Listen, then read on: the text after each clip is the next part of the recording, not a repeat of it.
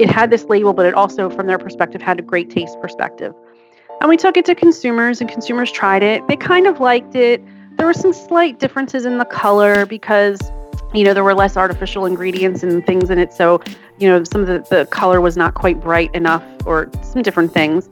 And then when we actually exposed them to the labeling and said, hey, what do you think about this food label? The whole thing fell apart. Like, this is not healthy. I don't like this. It doesn't taste good anymore.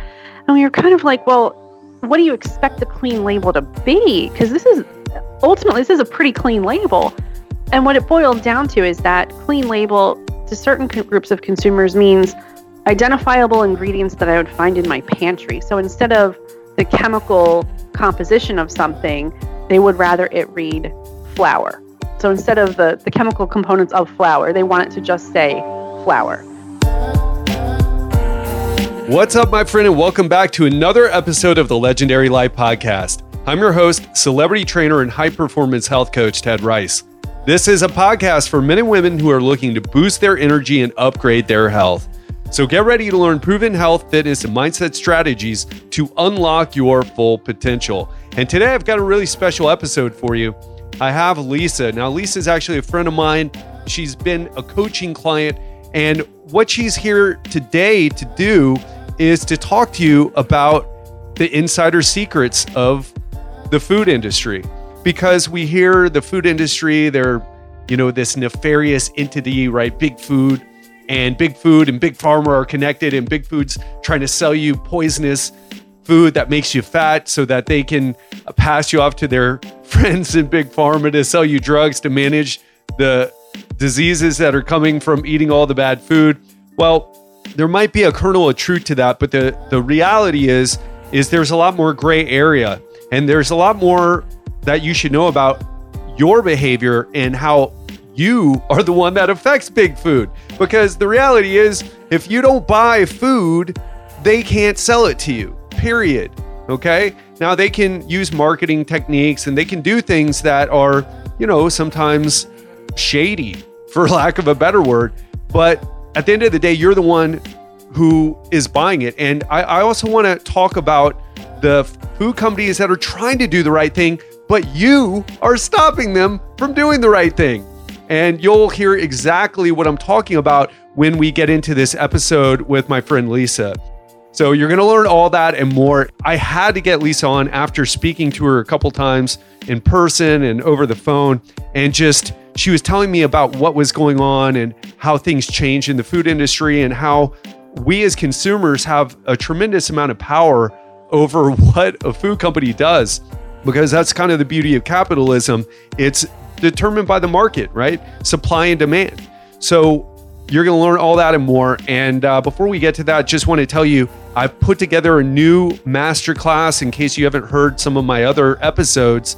And this is the best masterclass I've ever done. It's really dialed in. If you haven't been getting results last month or the month before that for most people, I want you to hop on over to legendarylifepodcast.com slash free to watch my free masterclass. The only five steps you need to transform your body. You're going to learn so much from this masterclass. It's like I said, the best one that I've done yet. And I know I always say that because it's always true. And this one is just by far the best. Will give you a lot of clarity on exactly the things that you need to get results. So again, if you haven't been getting results in the past month or so, go to legendarylifepodcast.com slash free and go watch the masterclass now. All right, on to the interview with my friend Lisa McGurk. Lisa McGurk, welcome to the Legendary Life Podcast. Hi, Ted. It's great to be here. Absolutely. I'm really looking forward to this because you have some incredible insight that you're going to share with us today. Thank you. I'm excited. Yeah. And for those of you listening, Lisa, well, why don't you tell everyone what you do? Great. Thanks, Ted. So I work for Blueberry. We are a marketing and sensory research company based outside of Philadelphia. And essentially, what we do is we work with a lot of manufacturers, particularly food, health and beauty, wellness, major Fortune 500 companies, and smaller players as well. And we really help them work on their innovation process and develop new products. So uh, we work with teams from marketing, innovation, R&D, food science, and we do a lot of that kind of stuff behind the scenes to help new products come to market and to also you know ensure product quality and, and other stuff of things that are already on the market. So it's it's really interesting a lot of cool stuff. Yeah we i asked you to be on the show because of some of our conversations where you started talking about what you do and the knowledge you have from being inside the food industry and I was like, wow, people need to know about this because there's two factions, there's two large factions. There, there's a lot of gray area as well. But there's the group of people who think, oh, big food is out to get me. They just want to sell me some processed crap with trans fats and high fructose corn syrup because I'll get fat and diseased, and then their buddies in Big Pharma will have to sell me drugs to keep all those symptoms of my disease under control. And then there's the group of other people who are like, hey, there isn't anything like nefarious going on here. This is just business, this is just capitalism. And my feeling is that there's some gray area. There's some some places in between. There's a lot of companies doing great things, which I want to talk about and I want to acknowledge. But there's also a lot of companies doing some really sketchy practices to increase their bottom line. Yeah, and I think that's a fair statement. And I think you know there's always a I think a balanced approach is an important one. And so I, I, I when you were talking about um, food companies kind of having nefarious um, motivations, I, I had an image of Smithers from The Simpsons in my head. And, and so I don't think it's that. Um, just having worked with a lot of different Fortune 500 CPG companies, and and um, I, I, don't think it's that. So I don't think food companies are sitting there thinking, "Hmm, let me put all these bad things in food and make everybody fat."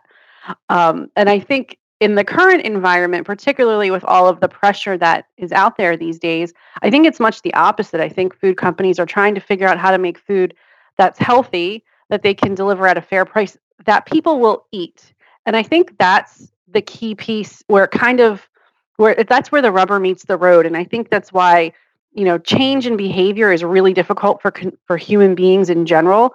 Um, and I think consumer behavior is hard to change too because people you know, at the end of the day, when it comes to food, if it doesn't taste good, you're probably not going to eat it, even if you think it's really good for you. So, I think we can, you know, we can t- dive into that a little bit more. But I think that that's really the component that um, gets lost, and I don't think the food com- the food industry gets as much credit for because you know I've been doing what I'm doing for over ten years, and I've seen a really interesting evolution, um, particularly when things like whole grain um, flours came out um, a lot of products were being reformulated with whole grain. So some really interesting work there. And then clean labels started kind of coming out a few years ago, and some really interesting bumps in the road as companies tried to develop more clean label things. And what it really comes down to is that if it doesn't taste good or taste like what I think it should taste like as a consumer, I'm not going to buy it. Um, that's not to say that people's behaviors haven't shifted a little bit. So I think things that maybe five or six years ago people wouldn't eat, now they are more willing to eat. Um, so I do think it's kind of fluid, but that's really the piece of it um, that I think is is important to know. And I, I think of something you've you you often you have said a few times is that as consumers we have power to vote with our dollar, and I do think people are voting differently with their food dollars, and the industry is reacting and trying to develop products in new and different ways that are reacting to what people want. So I do think there has been a big, you know, kind of shift, if you will. Yeah, uh, that, that's a great point. I love that you brought up the behavior because I didn't mention that yet. And one thing that's fascinating about what you do is you run focus groups and you've tested these products and I want to get into some of what happened during those those groups because although you can't name names, we can talk about people's general behavior and how they may want one things, but they're not really when, when they actually get it, they're like, nah, nah, I'm not gonna eat this. But um, when I first reached out to you about doing this interview, I had a couple things, couple of stories on my mind that'll link to in the show notes for this episode. And I really highly recommend that everybody listening go and read these if this is something that's interesting to you. So let's take McDonald's, for instance. I mean, Steve, the CEO, Steve Easterbrook, you know, is really revolutionizing fast food right now. McDonald's is on Fortune's Change the World list. I think they're number 25. And in the US market, McDonald's launched a campaign to remove all high fructose corn syrup from the company's buns. They ended the use of key antibiotics in the company's chickens. And then they're on this 10 year plan to transition their egg laying chickens to cage free chickens. And I mean, there those two changes, especially the, the latter two, are potentially transformative, not just for the company McDonald's, but also for the entire food industry. But on the other hand, and I shared this article with you, there was an article, an expose, if you will, by the New York Times talking about how Brazil is being, well, they used, I think, uh, some, some, some terminology to, to kind of paint that. What's that guy's name? Mr. Burns from The Simpsons. Mm, yes. Paint someone like that in charge of like spreading. They, they mentioned Nestle in particular, where they're paying these Brazilian people, I think mostly women, to walk. And these are from poor villages. It isn't Sao Paulo or you know Rio or places like that. From these poor villages to walk around the back alleys of the Amazon selling Nestle products. And uh, it, it rubbed me the wrong way but I want to dive into a little bit of of uh, your perspective on those things. And I know I sent you the article and you read it. What do you think about the good? I mentioned McDonald's is an example of that, and kind of like the more the the companies that are doing things like what Nestle is doing in the Amazon. Well, so I think I think it's a few. I mean, I think it goes back to what you said initially about how these are businesses. So you know, a company, you know, we companies missions are to create consumer value and profit shareholder value and shareholder profit, right? So I I think when and you know so so to the McDonald's example where we're looking at different types of eggs and uh, one of the things that I can speak to is that consumers there is definite confusion among consumers about different terms and claims and what things mean and so I, think there's a really fun Jimmy Kimmel um, clip going around where he's on the street asking people uh, what what do they think of gluten and why is it I bad? saw and that. Yeah, I'll put a link to that. Yeah. Yes. So I and I and we see this over and over again because um, as you mentioned we conduct focus groups and things so we are really in touch with consumers kind of the average person who's going to work taking their kids to school making dinner at night you know trying to have activities you know just really kind of average people and you know, there was a, a, there was a gentleman in a focus group, and he was like, "Well, I, I, know I'm supposed to have probiotics because my wife tells me they're good, but I, you know, do I have it in my yogurt? Do I have it in this other thing? What if I take a supplement? I, I don't know." So things like cage free and um, pasture raised and different things like that, I, I think consumers just don't know. So I think whatever hits the spin cycle first, and that people kind of latch onto, and it becomes familiar. I think that's the term people tend to gravitate towards so I do think that it is incumbent upon industry to kind of educate people as to what some of that means because there is an enormous amount of consumer confusion out there. That is one thing I, I can say. Um, people, I think people generally want to be healthy. They are so confused. And at a certain point, they just kind of opt out of it and are like, all right, well, I'm just going to eat what I like because all this stuff is way too confusing to figure out. And back to what we said about how people are resistant to change, you know, change is hard. And if you don't know what you're doing, eh, so that's where I think familiar becomes important.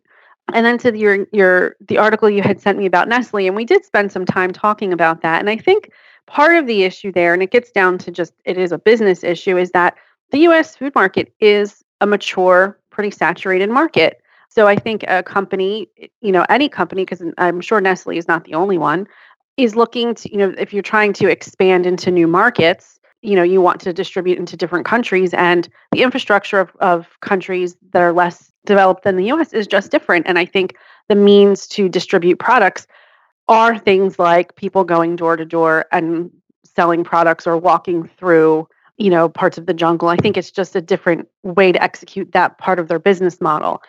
You know, because we we don't think twice about things. You know, if you think about the U.S., there is candy available everywhere. It's probably more available here than it is in other parts of the world, but it just maybe seems so counter and kind of strange that people are walking door to door selling things to people that probably don't have the means to buy a whole lot anyway. So I definitely think it's just, you know, a business decision. I don't think it's I think it's just maybe more mostly a distribution issue.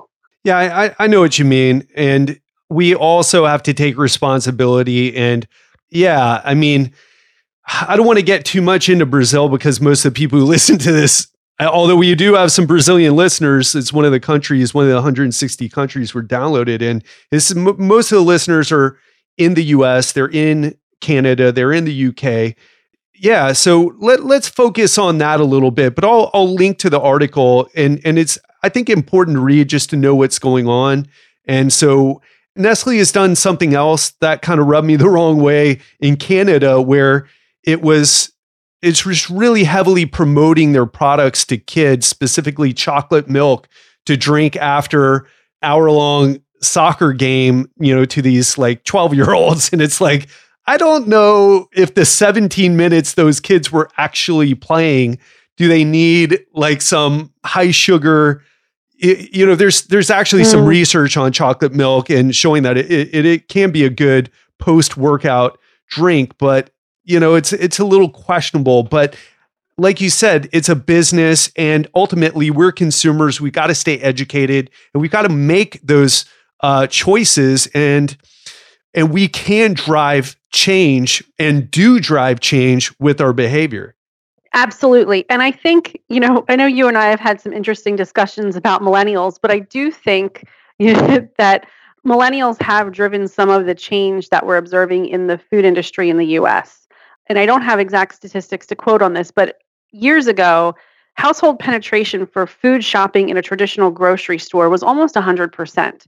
And that has changed dramatically. And I don't know what the current figures are, but things like superstores and dollar stores and online and meal service providers and all of those things are completely shifting how people acquire food. So the channel has changed quite a bit. And that's really being driven by behavior change and people wanting different choices. So the food industry is trying to catch up pretty rapidly and trying to figure out how can we develop products that can be sold across multiple channels of distribution and how can i continue to get people you know people aren't out at the grocery store buying all the time. How how can we sell continue to sell food? So i think that is part of it. And i actually I have an article that i should send to you but it's um, a harvard business review article about and here, how consumers love cooking, but they don't actually want to do it. So people are obsessed with watching the Food Network shows, but they don't actually want to go through the process of cooking for so themselves. So weird, yeah. Isn't that weird? And I think this is one of those changes that we're seeing. So where things used to be very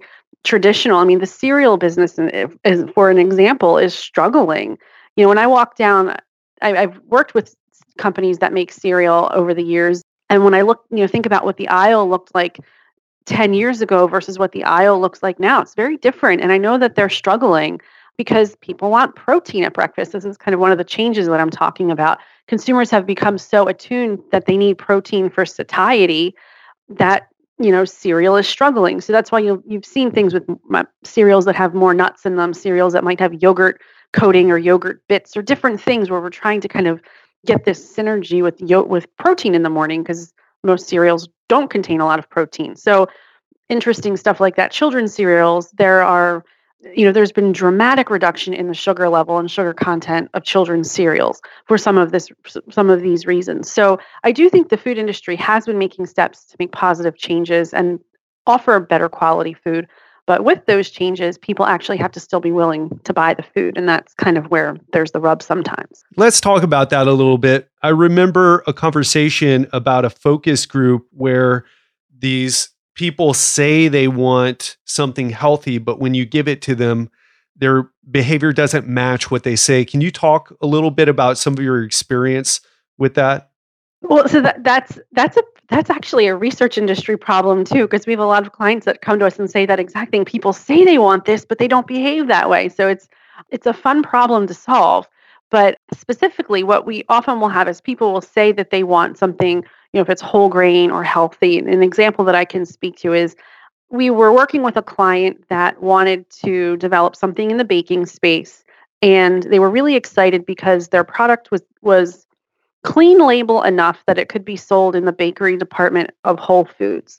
And they had done a lot of their internal work, gone through some tastings, and felt really good about the product that they were bringing into the test because it had this label, but it also, from their perspective, had a great taste perspective. And we took it to consumers, and consumers tried it. They kind of liked it. There were some slight differences in the color because, you know, there were less artificial ingredients and things in it. So you know, some of the, the color was not quite bright enough or some different things. And then when we actually exposed them to the labeling and said, hey, what do you think about this food label? The whole thing fell apart. Like, this is not healthy. I don't like this. It doesn't taste good anymore. And we were kind of like, well, what do you expect a clean label to be? Because this is ultimately, this is a pretty clean label.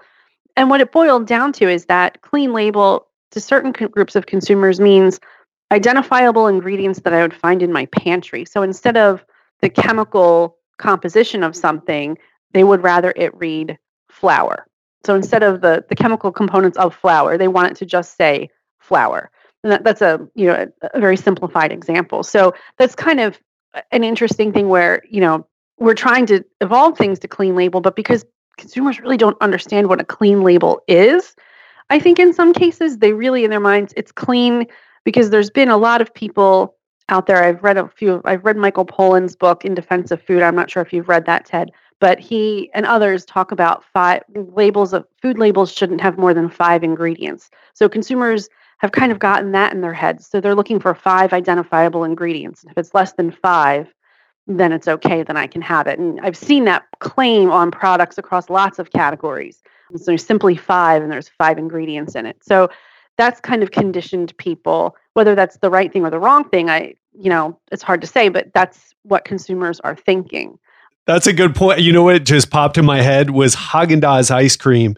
They have a, a, brand that's like that. It's i guess clean label and I, I would love for you to define that just so so we know. But it only has several ingredients. It's milk butter or, or cream rather and sugar and like vanilla. It's like well it still has the 21 grams of fat and you know 30 grams of sugar and like only two grams of protein and 300 calories per serving or whatever it is. And it's like it, it yeah it it is so confusing. While something that maybe has more ingredients but has less calories and maybe a higher protein content and uh, you know, and then you're left like, oh, should I eat this clean label stuff or should I go after calories? And yeah, I, I could see why people are really. Con- I know what I would do, which is only not eat either one of them unless it's like a treat.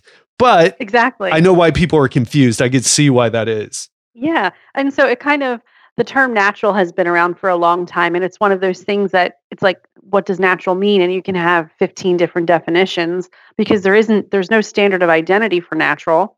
Yeah arsenic no, is natural. Right and i don't think i don't think and i uh, i could be misquoting uh, i don't think there is a legal definition of natural. There could be but consumers don't know i mean natural is a very interpretable term and i think clean label is kind of in getting to that place where to your point it's clean if it has a short ingredient list but the ingredients might not be the most healthy for you. So is it clean or is it healthy? Like i think those are two different terms. Um, but that, so yeah it's interesting for sure. Yeah and uh, let's talk a little bit about how companies are struggling because I, I really feel like that's the story that's not being told sometimes.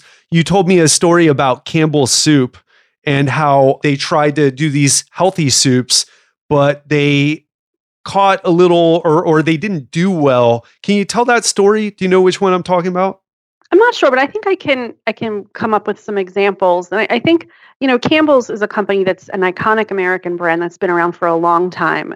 And I, I think they were very, you know, they've made soup in a can for a very long time. And in the last maybe five to 10 years, even you know they've taken soup out of the can and put it in a lot of different packs and different things. And i don't currently work with campbell so i'm not i'm just speaking about this from a consumer perspective and things that i've read and case studies and different things. You know that they have tried to launch products that were targeted at millennials or different things and i think you know it's it, it's been hard to make that shift. And the company I, I believe has invested in some other you know they've they've i think tried to grow and shift their business model through acquisition. So they've picked up some fresh companies so companies that create fresh foods. Um, i believe they acquired Bolthouse farms which is a west coast based company but it's a fresh produce company. So i think that they've kind of realized that they have to approach the soup business differently. So that's why you you'll see a lot of things. I think they have a whole campaign out now with a I think it's a black label and it says yes. It's like kind of like a yes we can or something is the branding, but they've really tried to shift their positioning to bring new users in because, you know, can't the red and white soup label business, it, you know, it's just consumer habits and preferences have shifted, so they've kind of tried to move along with the times. Yeah, well, um, I saw a.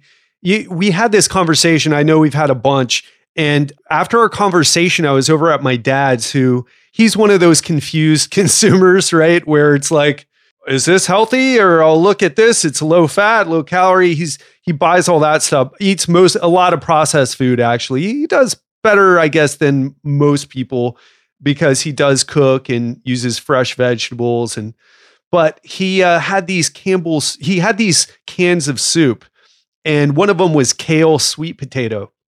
And mm-hmm. as I looked at it, it wasn't it didn't say Campbell uh, front and center. It wasn't in that red label can that we're so familiar with, but it said it somewhere on the can. And I showed him. He's like, "Oh, I didn't even know that was Campbell's."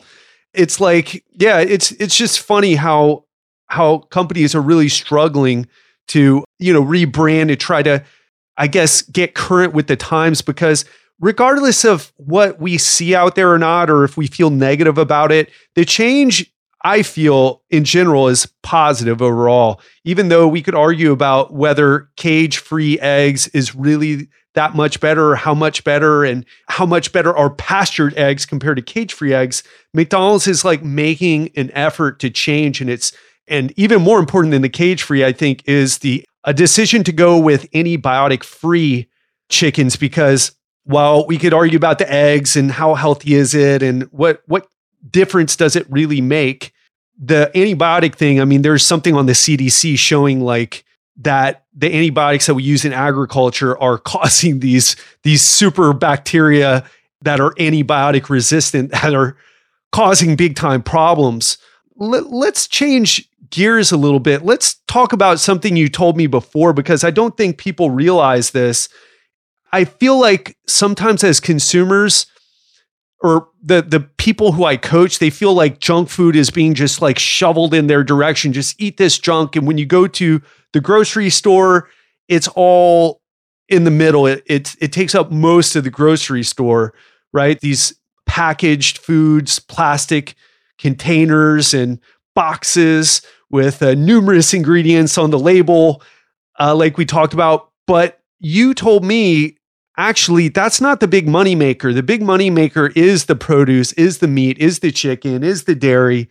And the stuff in the middle, they're they're making money on that because people, I guess, buy it in bulk or or buy enough of it. Can you talk a little bit about that? Yeah. So the the perimeter in uh, some industry type terms, but the perimeter of the store is really where the kind of like from a grocery business, the higher margin stuff is, and where they you know are trying to add value. So things like the in-store bakery things like the prepared fresh meals that you can take home and warm up and the deli and you know some of that those parts of the, uh, the exterior of the store are really where from a grocery store perspective they're making more dollars. Certainly they make money on the center of the store but the margins are much much more narrow and those businesses are are you know having a harder time you know keeping consumers and it's not to say that every single food company is struggling I that's probably too gross of a generalization but they're struggling because they are seeing shifts in behavior and people are trading off to other things or they are trading off to not even shopping in the center of the store. They're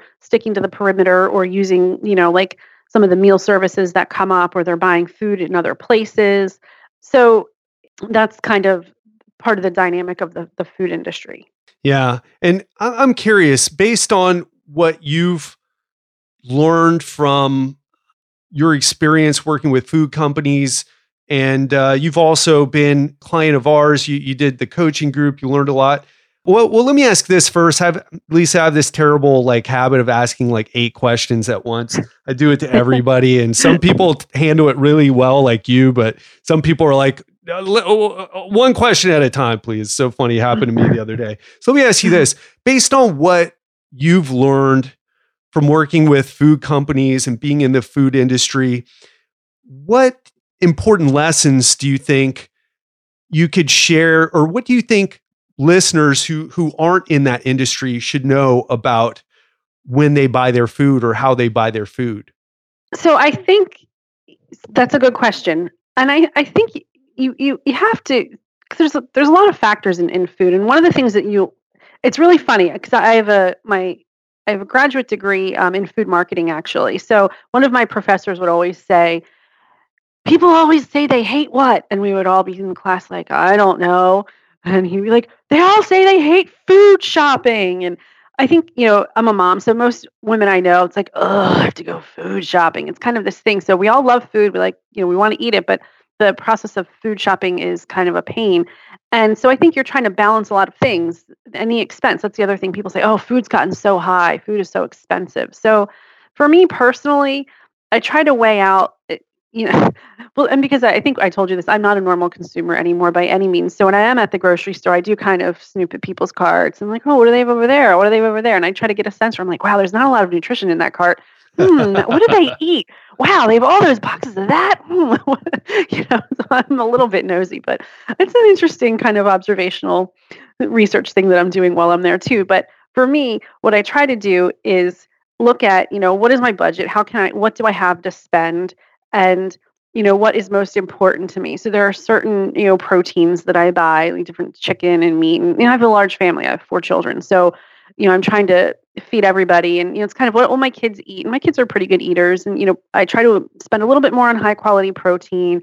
I'm buying vegetables i try to buy fresh but sometimes i do i will admit i do buy frozen vegetables fresh fruits and like kind of what will not sit too long in my house like what's not trying to manage food waste. So i think for the average person who's shopping it's you have to balance what works for your household and what are, what works for you from a food perspective. And I think that's the thing that most people don't know. And it wasn't until I took like a major step to change how I was eating that I realized what works for me from a food perspective and what doesn't. So there are certain things I don't really eat. Like I don't really eat a lot of grain, really don't eat much dairy because those don't make me feel very good. So I've made a conscious choice to kind of not buy those things anymore. And I still have some of that kind of stuff for my kids because it's hard for them. They're they're younger. But I definitely have a lot more fresh vegetables. And when I kind of it's almost been four years that I've kind of really shifted how I eat. And the, the first couple of months, it was weird. I'm like, oh my gosh, I feel like I'm cooking all the time and I just have all this produce and what am I doing? And it was weird. And now I, my refrigerator's kind of adapted to that. So it's, you know, it just feels kind of normal now. But, you know, that's kind of my perspective for, for me personally is I just try to weigh out what, what are my nutritional needs versus, you know, what do I have to spend and kind of how to allocate it from there. Yeah. And I know you read the Whole30. That made a big impact on you uh, and in your behavior. You were part of our coaching group, and we had all these lessons that were part of the coaching group, and you learned a lot from that. So you knew a lot about food and food marketing just from being in the business, but then you, you said a few years ago you made that shift and started cooking more and started. Can, can you talk about like what were the things that you learned that inspired you to make the change? Like, what really got you to make the change? Because a lot of people out there listening know some of what to do, especially if they've been listening to this show for a while, but they don't do it. What was the thing that got you to make the change? So, you know, my mother is overweight and she has arthritis in her knees and her back always hurts.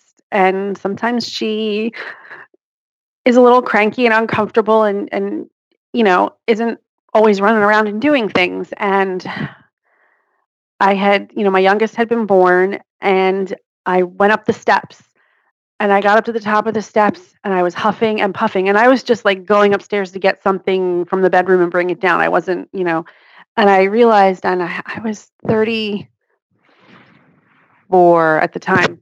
And I just thought, I am way too young to be winded at the top of the stairs. I have to do something about this, or I am going to end up like my mother. And sorry, mom. And so it a friend of mine had told me about the Whole30, and it took me about six or eight months of thinking about it to actually really like wrap my head around what I was about to do. And I will tell you, it's the most powerful thing that I ever did for myself. And why it was powerful was because it changed the dialogue in my head about food.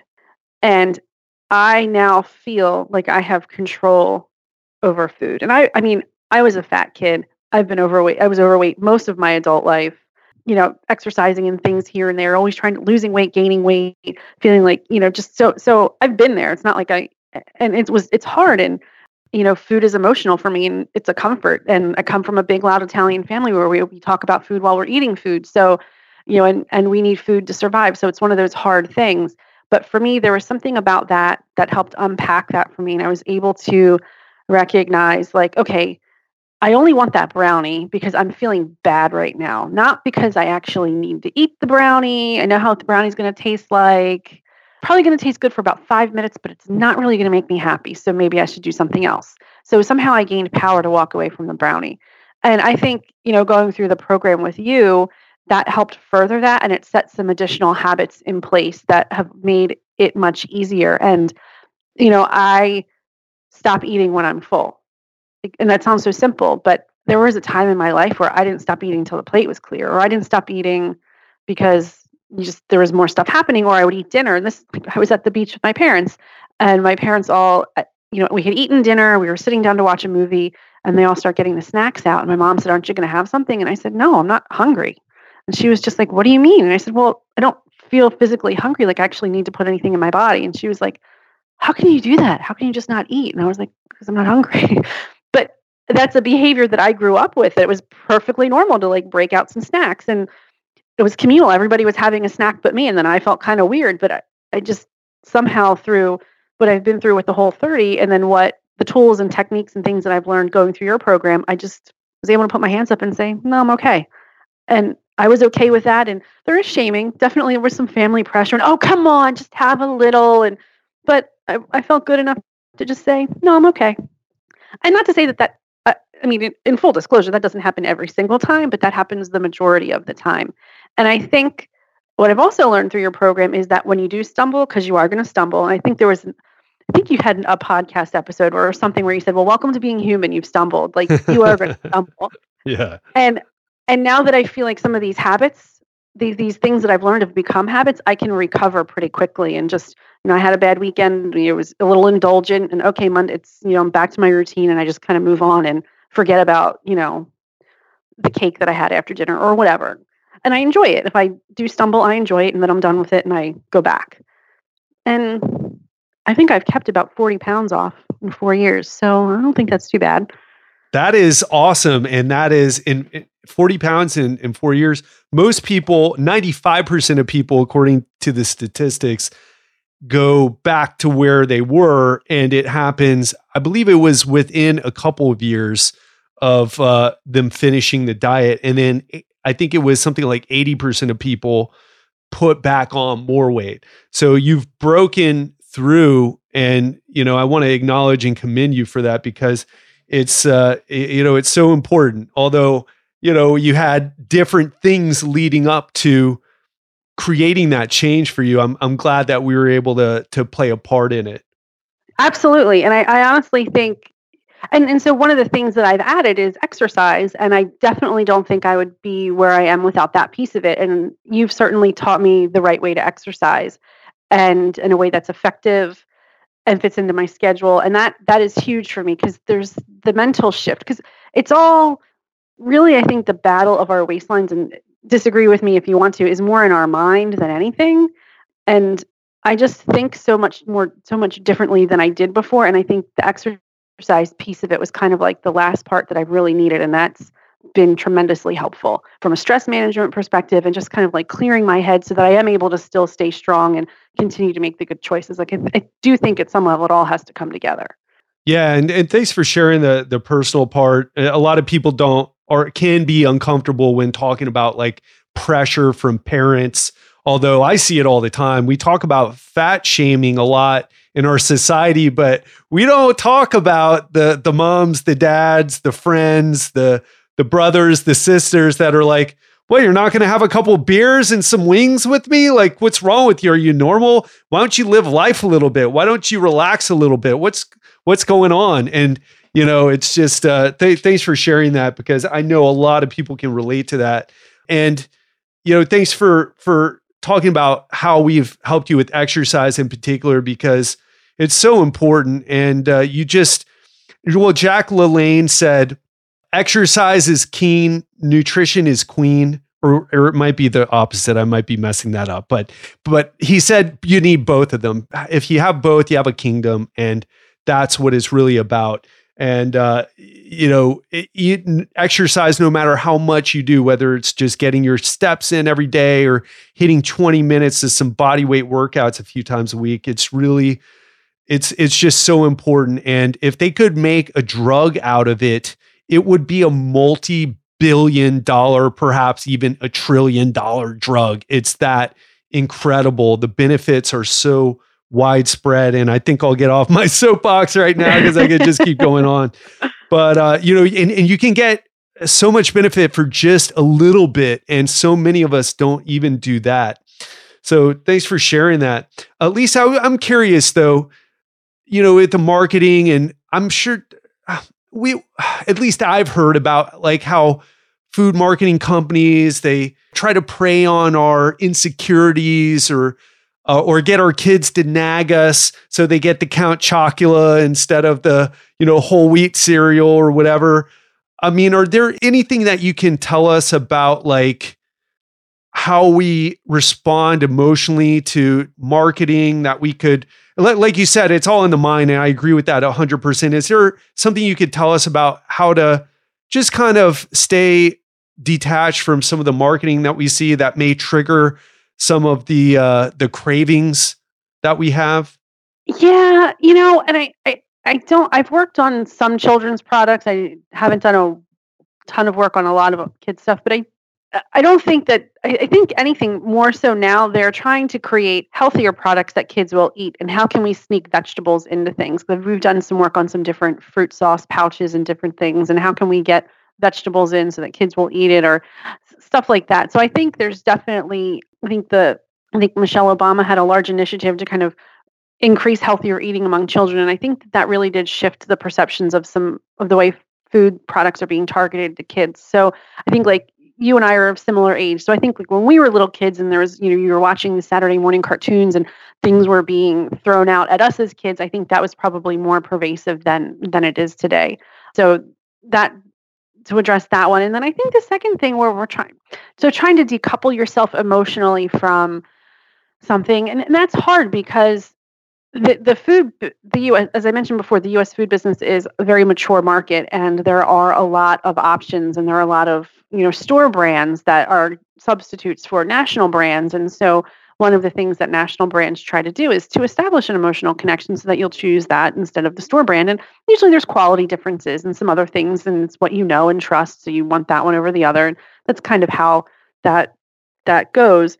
But I think if you're able to kind of identify, so you know, if there's something I don't know, I'm trying to think of something that evokes a strong emotion like I can think of those old Maxwell House com- or the Folgers commercials, like where that's the kind of the coffee, the the joy of waking up, and there's those commercials where you know there's somebody making the coffee in the morning and it kind of wakes the person up upstairs and it paints this really great picture and gets you excited and you can almost smell the coffee as you're watching this ad and you want to kind of come and get the coffee. I don't think there's anything wrong with ads like that because it's it's trying to evoke an emotion and it's trying to help reinforce like what the experience is of having a cup of coffee. But I think as a consumer, if you can just pause a minute and say, okay, well, what are what are what is this commercial trying to get me to do? And then just maybe asking yourself a question, do I want to do this or not? Because we all still have choice. We have choice to to say, okay, that's cool. Maybe I'll do that when I'm ready for it, but I don't need to have that because someone's trying to sell it to me. And I think that's kind of the piece of it that we still do have choice and we still have free will.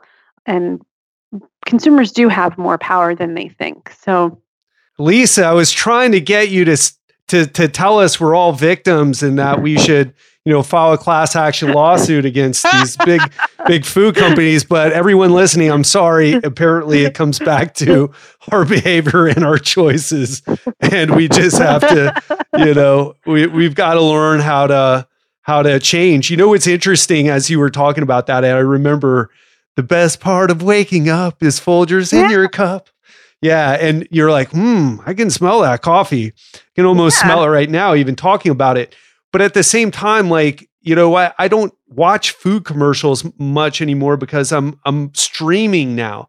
And uh, y- you know, you talked a bit about millennials and how they're changing. I want to I want to ask you about the food trends, but one of the things and and I feel like I'm a little bit of a millennial at heart in some of my choices where like I'm a full-time streamer. I don't have cable. I'll never have cable. I've had so many bad experiences with cable distributors that it's just not something I would do just because of that alone, let alone the fact that I just I'm I don't have that much time to watch TV and I'm not interested in like 300 channels, only 3 of which I'll probably actually watch.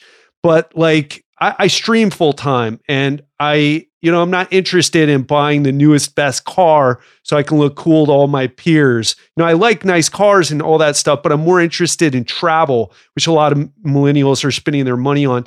And you've talked to me about how food trends are kind of being driven by millennial millennials and how like it's that newest best thing.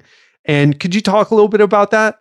Yeah. So, and that's kind of earlier when I was talking about changes in the channel, so where people are shopping and buying food, I think that's part of it because millennials as a cohort want to kind of find the newest flavor, the newest cool thing. And so I was actually at a panel I was uh, invited to be a part of a panel. It was a small trade and a trade group within the candy industry actually, and I was invited to speak on a panel at one of their local events.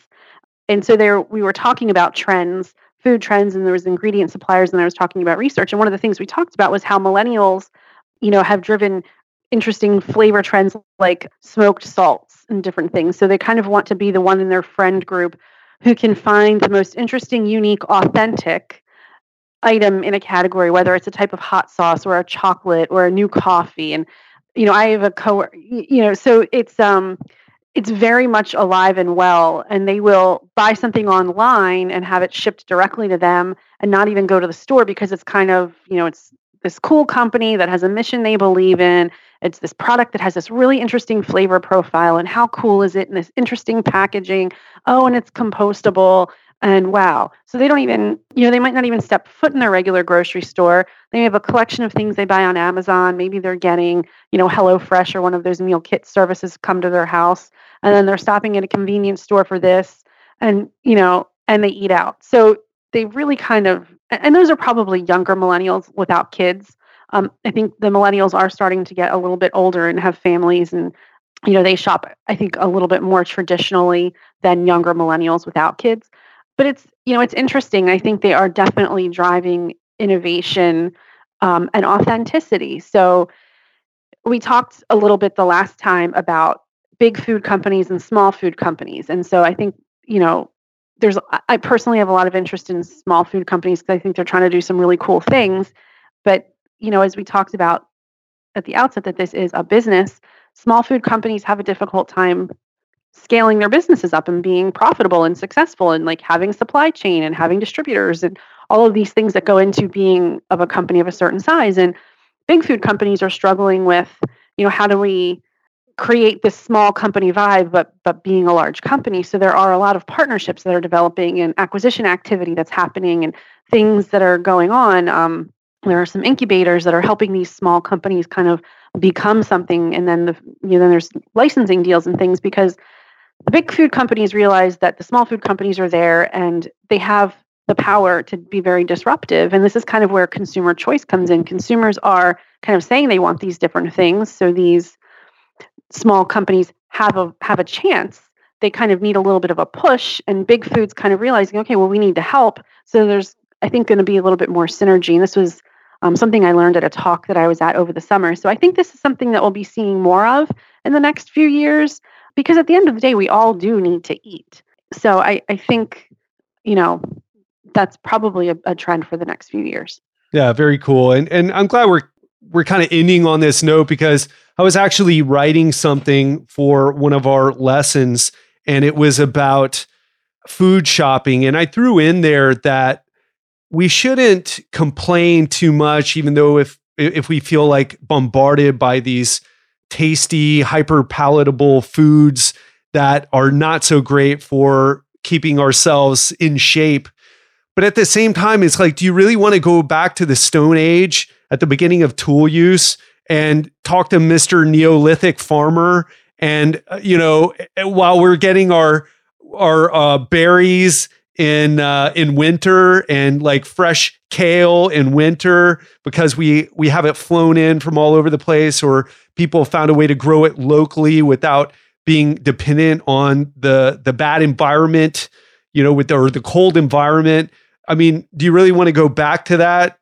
I think not. I think we're in such an amazing time where we just need to we're in that that point where technology hasn't progressed enough to start giving back to us or start enhancing our health with like you know uh, biological lighting in our homes and making sure that we're our homes are sleep optimized and you know making sure our food is exactly how it needs to be to to support our, our physiology. But i mean w- we can kind of do a lot of that if we're just willing to change our behavior to do the hard things to detach emotionally from you know not completely from food but detach emotionally from the things that we just like to eat or the peer pressure and just take control of our lives.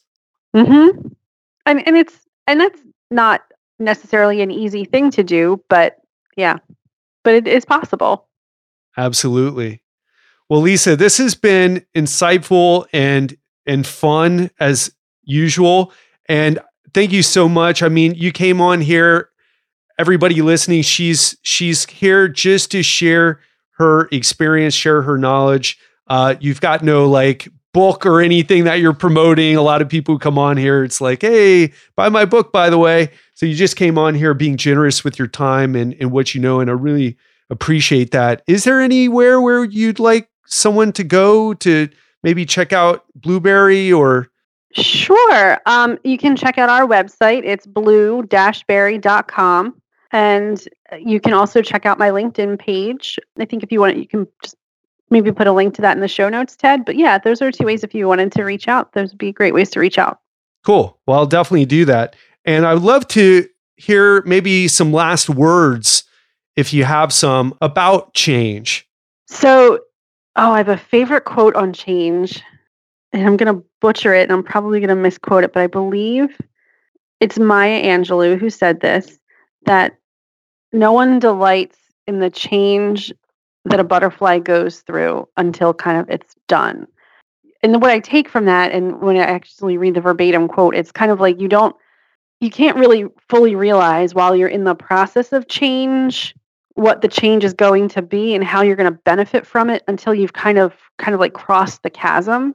Because it's hard. Change. I've gone through a lot of change in my life in the last four years, and it is not easy and it feels really messy and really uncomfortable when you're in it. But then at a certain point, you kind of get past it. you think you've almost gotten past it and then you keep going and then when you really get a little bit further then you're like wow okay i've really kind of i've i'm a very i'm in a very different place than i was before and you kind of have to pat yourself on the back and it is definitely worth it so if anyone's kind of in the beginning stages of change just stick with it because it is definitely worth it not easy but worth it excellent so great parting words lisa definitely you know, it we we don't like to get uncomfortable, but it's always worth it in the end when we challenge ourselves to do something that we know is the thing that we must do.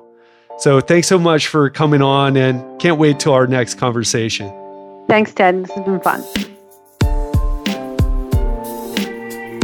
That wraps up another episode of the Legendary Life podcast. I hope you learned a lot from my talk with Lisa.